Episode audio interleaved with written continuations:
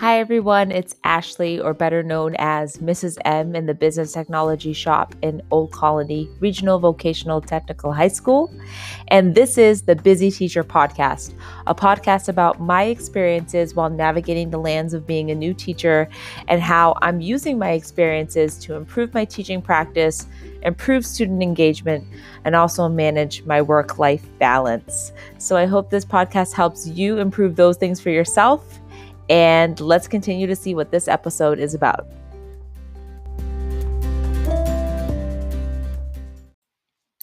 Hello, everyone, and welcome to this episode of the Busy Teacher Podcast.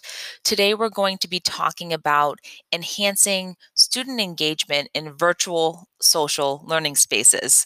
That is the title of an article by Catlin Tucker.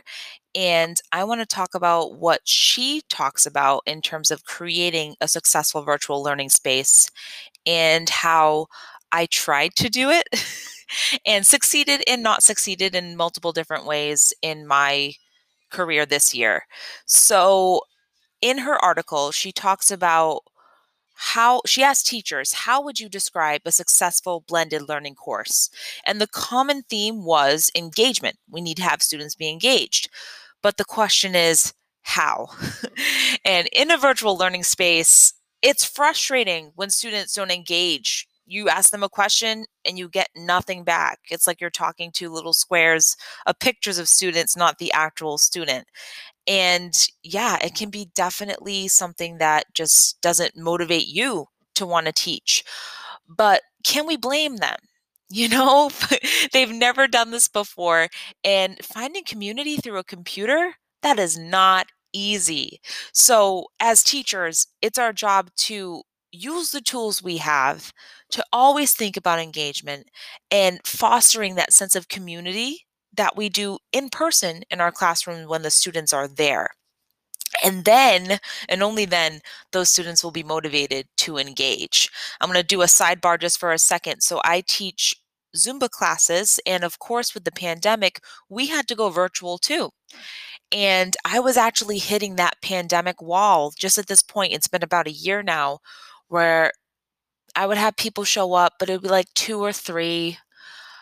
They wouldn't have their camera on, and of course, I'm not going to ask them to turn their camera on because that's their choice in a in their class. They're paying for the class, so you know it's like a black box with a name. And I'm Um, I'm doing it in my garage. I'm in my garage, giving it my all, but I, they have to be on mute so that the audio is good, so I get no feedback so I kind of feel like the same thing as the teachers when no one gives you feedback. You're like, oh, like, how can I keep on doing this?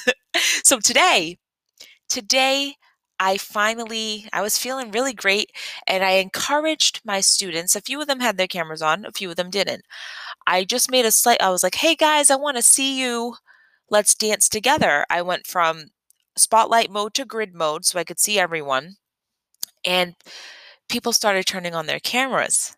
I was so excited little by little, like one person here and then the next song another one followed along and the next one another one followed along and by three quarters into the class all except one had their camera on and it was exhilarating and it's funny because there's no difference except for the fact that they turned their cameras on i'm still in my garage i'm still not getting any verbal feedback from them because they're still on mute. But just the fact of me seeing them, it changed the whole dynamic and I felt like I was dancing with them in person. So that made for a great class. And now I'm inspired based off this article too.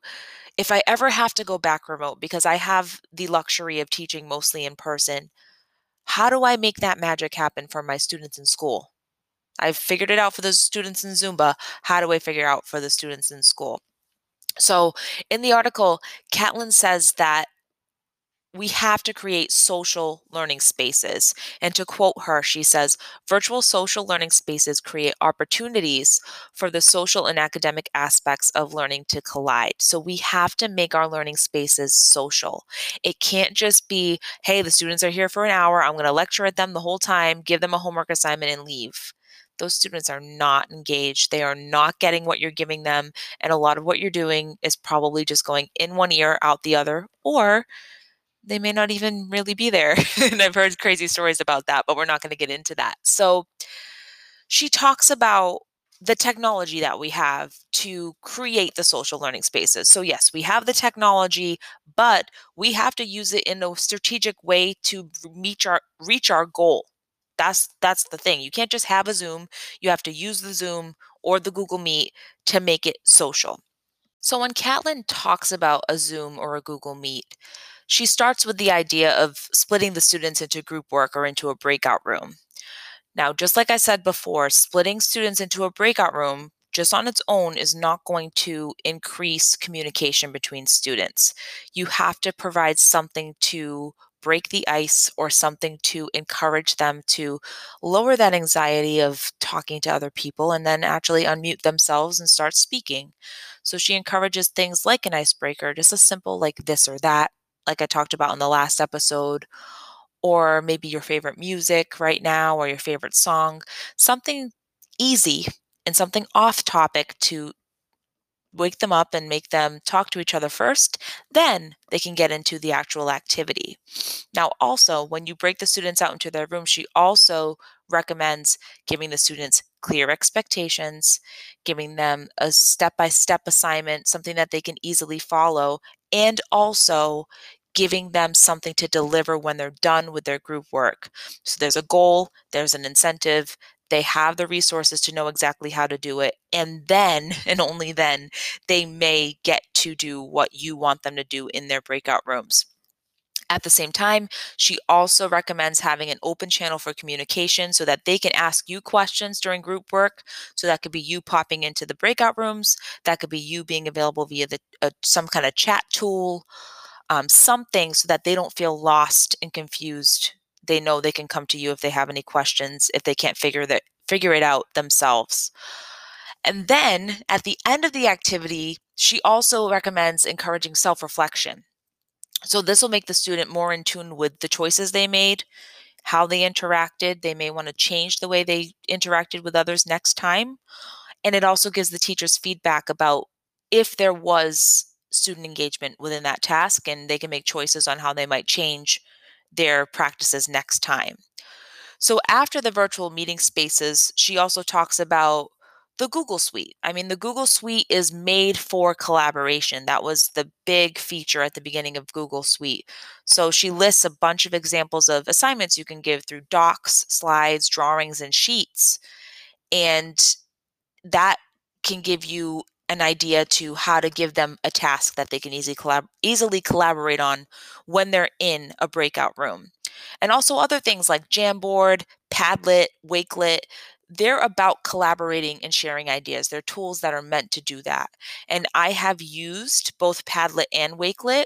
I'm going to say I'm on the side of Wakelet right now just because the free version of Padlet has some limitations, but I've used those successfully in my classroom to collaborate and come up with like a product the Wakelet is the product of everyone's individual work. It's actually really cool. I really like that tool. Um, she also talks about Flipgrid too, which is a great way to give students the opportunity to give each other feedback or reflect on something when they can't always articulate it in writing. And that's a great choice for maybe a lower lower grade type student. I find that with my students, they don't want to be on camera. They don't want to do the Flipgrid because they're older. Um, but maybe it works for some classes, maybe it doesn't, but it's definitely a way for students to asynchronously interact if you're looking to create that community within your remote learning space. So at the end of the article, Catlin says, there's really no silver bullet. You can't just say, oh, yeah, if I do this and this and this and this, it's going to be a, a engaging communal space for my remote students. No, that's not always the case. Every class is different, every student is different, but there are strategies that we can take. And as long as the students are the center of the learning, it's the goal to reach the student and to make them feel comfortable and want to learn, then you're doing it right. So just keep trying and keep doing different things and find out what works for your class. So, like I mentioned before, I am actually mostly teaching in person. I have one remote sophomore and I've taught most of the time in person. There were two, uh, actually, it was more like four. There were four weeks in total where I had to teach from home. And the first was because I actually was exposed to COVID. So I had to stay home and teach my, well, technically I didn't have to, but as a guilty teacher, I was trying to support my students from home while they were in school with a substitute. So there was that. So I'm not going to count that because that wasn't truly remote learning, but there was a exploratory week. So I teach freshman exploratory where they come through my program for a week so that I can show them what we're about and then they choose their permanent program later. So I had to teach a week of exploratory remote and I also had to teach my permanent freshman remote for about a week and 2 days. But what I want to talk about is that remote exploratory week. And because I had time, I knew we were going to be remote for that week in advance. So I had time to prepare for it.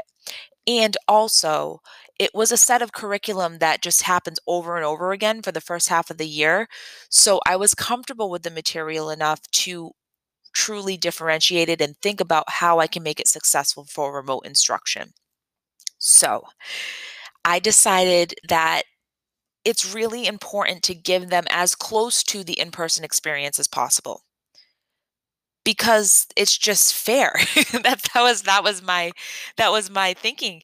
I wanted to regardless if they wanted my program or not i wanted it to be the same and fair so that they could get that experience. And that i think goes back to that students are the center of learning so I looked through every project we did, every lesson we did, and I really tried to include everything I could. There were some things that had to fall off only because the remote schedule established by my school was actually a shortened day.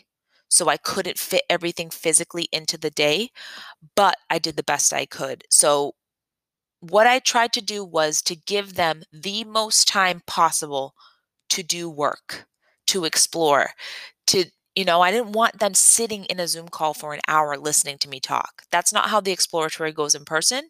So it's not how it's going to go online. So I structured the day in a way where they would come in, I would give them my expectations, I would show them a project, and then I would let them leave the Zoom call and go do work. And that was kind of my version of a breakout room. So I was trusting them to do their work on their own, which doesn't always happen with every group. I understand that. But I was trying to give them, I don't know, I don't, I guess freedom. I would give them the freedom to do it. And then if they didn't do it, that would be their grade. But just like what Catlin talks about, I had an agenda which would list all the time slots, when they were supposed to be in the Zoom, when they were supposed to be working on their own, what they should have been working on. So that was their clear expectations piece. Each project had step by step instructions or a set of what I was looking for when they passed it in. I had a way for them to communicate with me outside of the Zoom. We had a thing, we set up a Slack. So, Slack is a chat tool that's used in industry. I set up a Slack so that they could communicate with me via the keyboard, you know, or we could set up a, an individual call through Slack if they were struggling. And some students took advantage of it, some students didn't. And they could also reach me through email, and they always knew they were coming back to me on Zoom at the next time slot.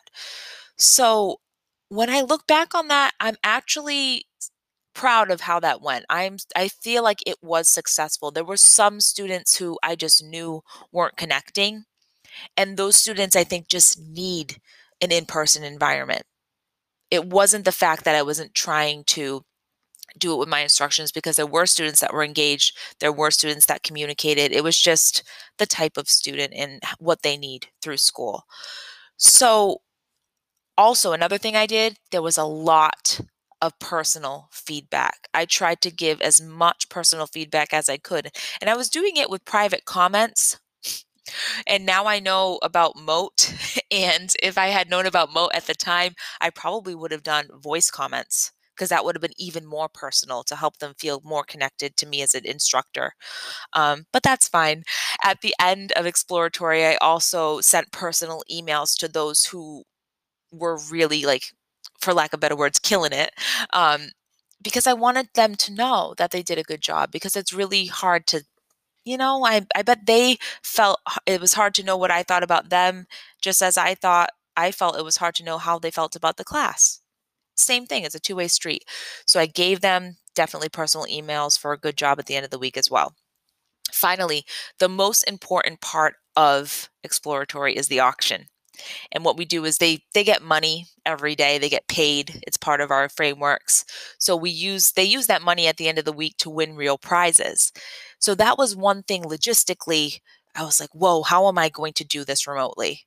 I can't cut it out. I can't. This is the one thing everyone looks forward to. And to take it away from these kids, it's just sad and it shouldn't happen. So I spent some time and I figured out how to hold that auction online.